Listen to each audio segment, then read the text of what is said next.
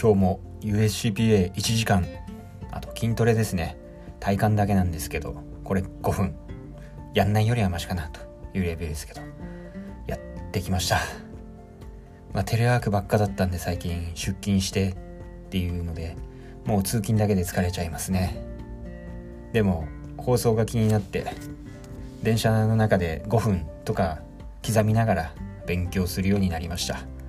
ユーエスシーピーエー の方はビジネスコース ビーイーシー というコースの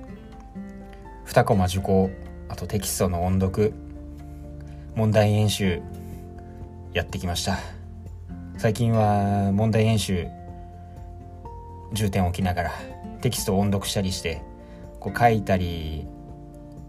声に出したりしてですね、勉強してます。明日はテレワークなんでもう少し勉強できるかなと思います。